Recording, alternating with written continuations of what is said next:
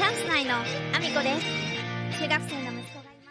この放送は、アミコさんのことを応援している、息子さんを応援している、ひなわじゅう男子翔平さんの提供でお送りしております。ひなわじゅう男子佐野翔平さん、ありがとうございます。改めまして皆さんおはようございます。岐阜県出身、岐阜県在住、ダンサー、スーツアクター、インフルエンサー、ケントモリプロデュース、現役主婦3人組ユニット、チャンス内のアミコです。おはようございます。本日もアミコさんのおつむの中身をダダ漏れさせていきたいと思います。よろしくお願いします。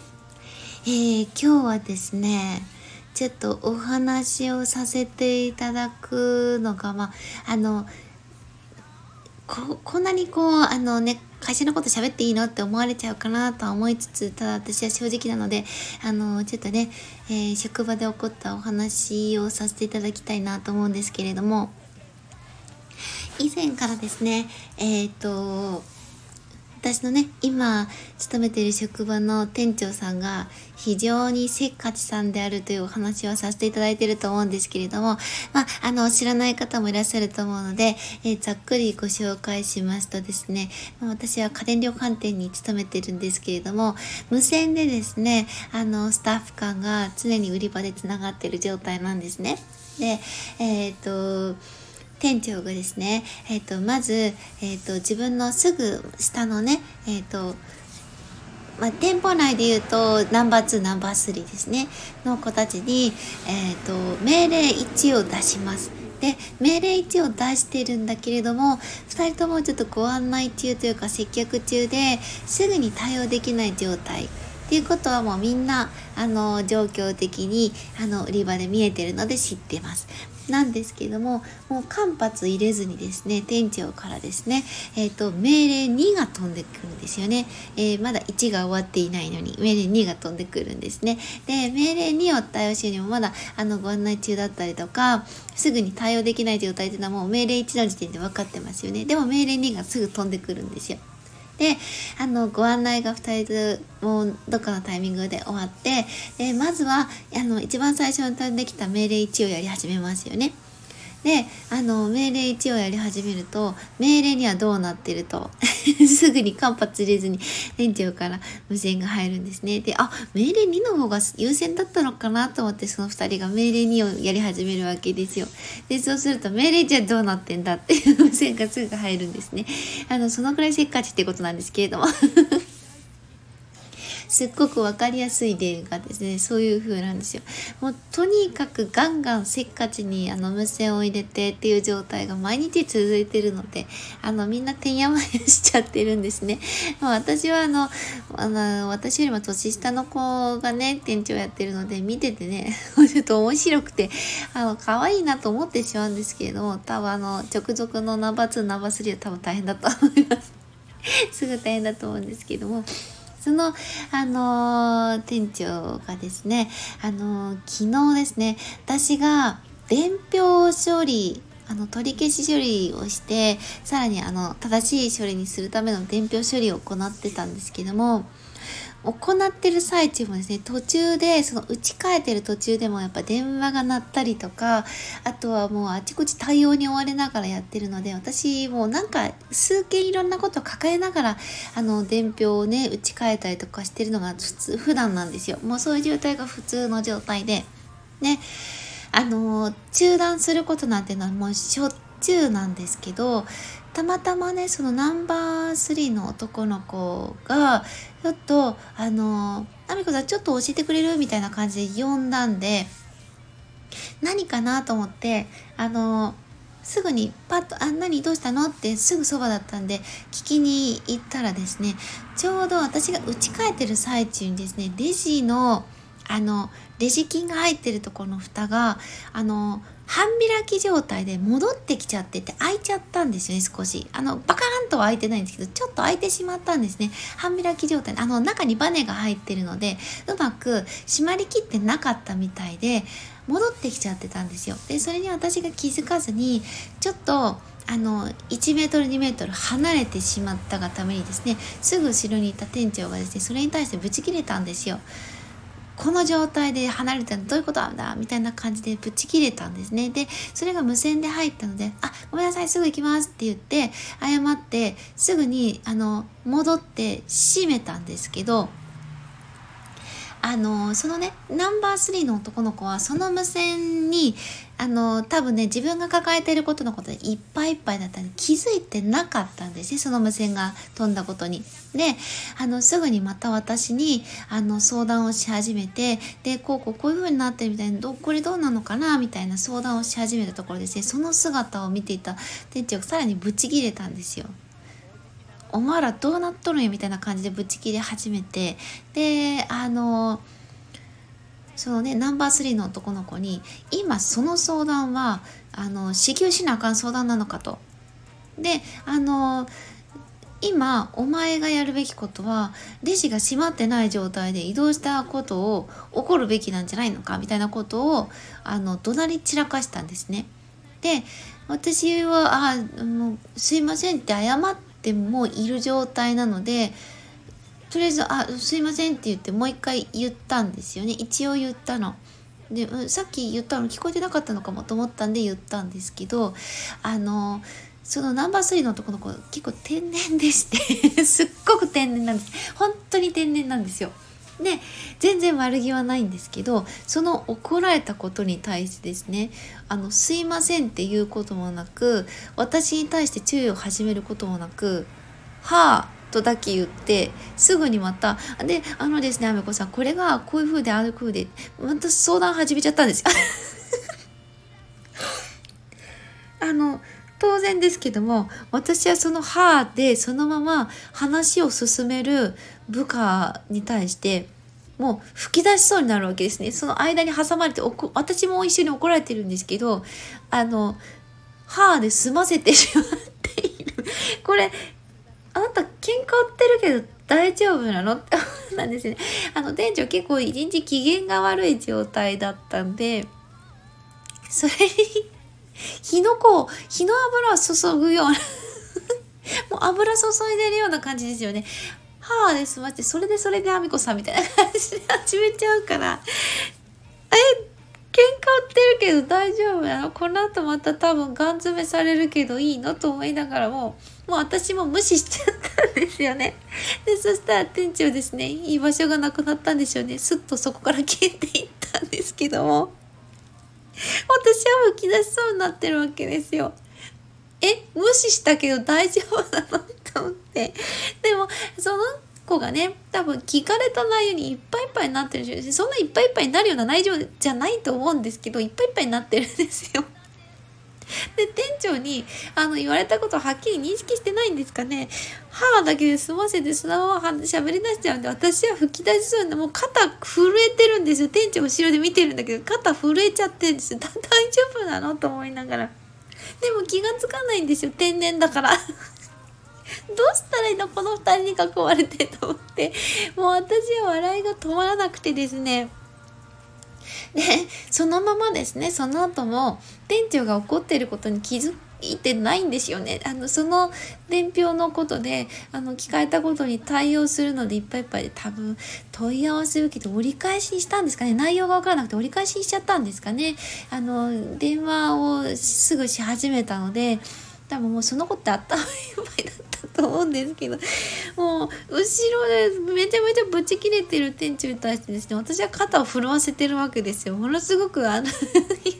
気まずい空間ですよね。店長無視されてるし。であのまあそういう子だからこそ店長がガン詰めして怒るんだなとは思うんですけれどもああものすごい天然な子がいるなともうでもなんかそんなにちょっと天然さんだったりとかですね空気がやっぱり読めないというかそれお客さん言ったら怒るでしょうということがなかなかやっぱり今の若い子たちっていうのはそこがちょっと敏感ではないというか多分怒られた経験が非常に少ないからだと思います。相手の方が怒ってることにあんまり気づかないんですよね。学校でも多分怒られたことがないしで職場に行ったからといってもやっぱパワハラになっちゃうんで怒られたことがないと思うんですよ。でそういうことに気づかなくて相手を怒らせてしまってるような子って結構いてでまあそのあの役職の3番目の子に関しては多分そういう世代からも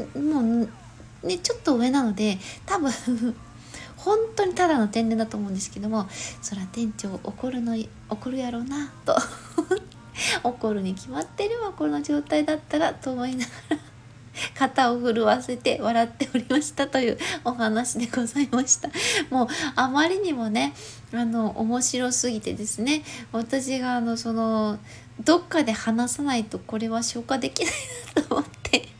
ここでお話をさせていただきました。えー、そんなコーナーでですね、昨日の、えー、投稿のコメントをいただいておりますので、コメントのお礼をさせていただきたいと思います。えー、制作陣もみんな一致するほどの神回、さらばハードボイルドシティということですね、これシティハンターのお話をさせていただいた回なんですけれども、お二方からコメントをいただいております。ありがとうございます。まずは、オーミーさんから、ありがとうございます。えー、翔平さん、カズマックスさん、えー、高橋社長、知り合いがいっぱい楽しい放送でした。シティハンター見たんですね。漫画世代なので懐かしいなということで、ありがとうございます。オーミーさん、私も漫画からの世代ですよ。一緒ですよ。あの、コミックを、えー、読み漁り、そしてですね、あの、アニメの放送が始まってからもずっと、あの、再放送も含めてあの私はねなかなか母がテレビを見せてくれない中必死で見ようとしておりましてであの大人になってからはですね DVD ボックスを買いもう毎日のようにですね DVD なんでねあのすり減ることはないんですけれども毎日のように見てました。であのそれまでもねビデオにあの必死でね録画してしかも録画したのはですよあの昔あのサボってて全然やらなかったチャレンジでいただいたあのビデオ。そのぐらいしか私持ってないんでねビデオテープ持ってないんでそれにあの爪があの折れてる状態なんでテープを貼りそこに、えーと、シティハンターのこの神回と呼ばれるですね、えー、シティハンター2のさらばハードボールドシティ、えー、49話50話もうすぐですね TVer でも放送されるので放送開始したら皆さんにもお知らせしますね。ぜひ見ていただきたい回なのであの無料で見れますね TVer なので。あのそれをですねそこに撮って何百回何千回とセリフそしてタイミングも全て覚えるほど見ていたのであのそのくらいねシティハンター好きなんですよ。えー、まあそれをちょっと置いといてですねコメントをみさんありがとうございます。そうあの昨日はですね翔平さんのあの今ニューヨークにいらっしゃるんですけれどもその翔平さんがですね泊まってらっしゃるホテルがですねあの写真で見る限りえっ、ー、とトイレに座ったらトイレットペーパー届かないんじゃね？問題というのがありまして 皆さんがですね、ツイッターで心配されていたんですけども、届きますというね、お話の中ですね、カズマックスさんが、あの、翔平さんの手が長いからだっていう話にしようと いじり倒していてですね、そこからですね、あの、スト2の話がですね、私がしたことでですね、世代間のギャップがそこにあったんじゃないかと思うんですけども、えっ、ー、と、そうですね。えっ、ー、と、翔平さんからはですね、コメントが返ってきてないので、きっと、えっ、ー、と、スト2も、えーと、それからゴムゴムの実が、えー、ワ ンピースっていうワンピースのネタだったことももしかするとピンときてないのかもしれないと思いながらビクビクしておりますということで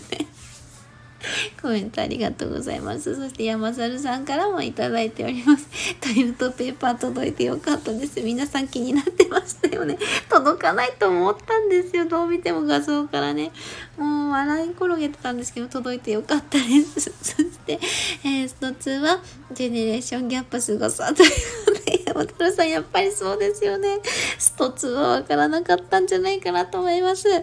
でもですね、あの、和光組の高橋社長はちゃんとわかる世代なんです同い年ぐらいなので、ほぼほぼ同い年なんですよ。多分、1個違うか、同い年かぐらいなんですよ、高橋社長とは。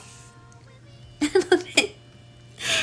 社長もちょうどその日にスト2ネタを投稿されていたんです。ツイッターで。でそれから私があのその話に乗っかったら、うん、すごい分かってくれたんです。でもそうですよね。あのひなじゅう男子佐野翔平さんは私の10個下なので多分通じてないと思います。えー、佐野翔平さんえっ、ー、と、えー、世代的にわからない投稿を世代ギャップがすごくジェネレーションギャップがすごいネタをツイートして申し訳ございませんでした。ここで謝るなってことです。よねすいません、えー、山添さんおみさんコメントありがとうございます。皆さんねそのトイレットペーパーネタの方にね気になってくださってありがとうございます。そんなこんなでですね、私の SNS のフォローもよろしくお願いします。Twitter、Instagram、TikTok、YouTube のと Threads、それからスタンド FM だけではなく、 Voicy でも放送させていただいてます。放送内容別々になります。ぜひぜひお聞きいただけると嬉しいです。えー、そしてスタンド FM の方では、えー、現在、スポンサー枠を販売させていただいております。1ヶ月スポンサー、そして1日スポンサー、日付指定の1日スポンサー、そして言わせたいだけの枠というものがございます。ぜひぜひ、えー、ご覧覧いただけると嬉しいです。概要欄の方にベースの販売ページ貼らせていただいております。チェックをしていただけると嬉しいです。えー、そしてそして、えーと、私の出演情報もこちらでお話しさせていただきたいと思います。えー、10月25日、愛知県にあります、千草文化小劇場というところで、名古屋市芸術奨励賞受賞記念公演ソバックに出演させていただきます。なんとこちらは完売御礼が昨日出ました。ありがとうございます。皆さん、ぜひお越しいただけると嬉しいんですけれども、ちょっともうチケットの方が完売ということで、え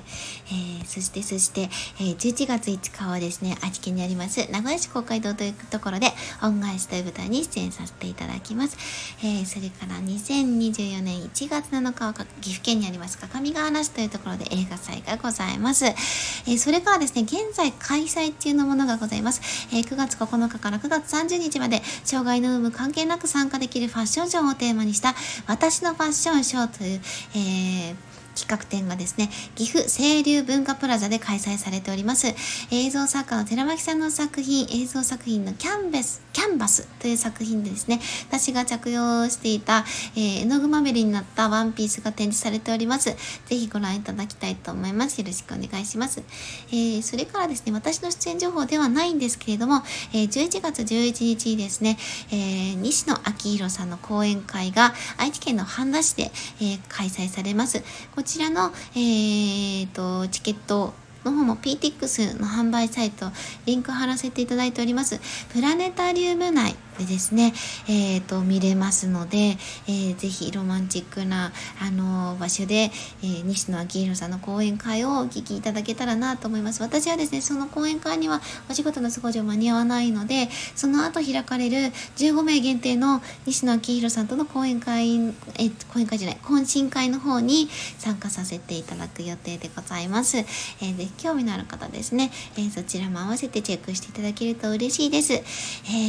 ーそんなこんなでですね、えー、今日も一日ご安全にいってらっしゃい。お酒大好き。一宮の赤い情熱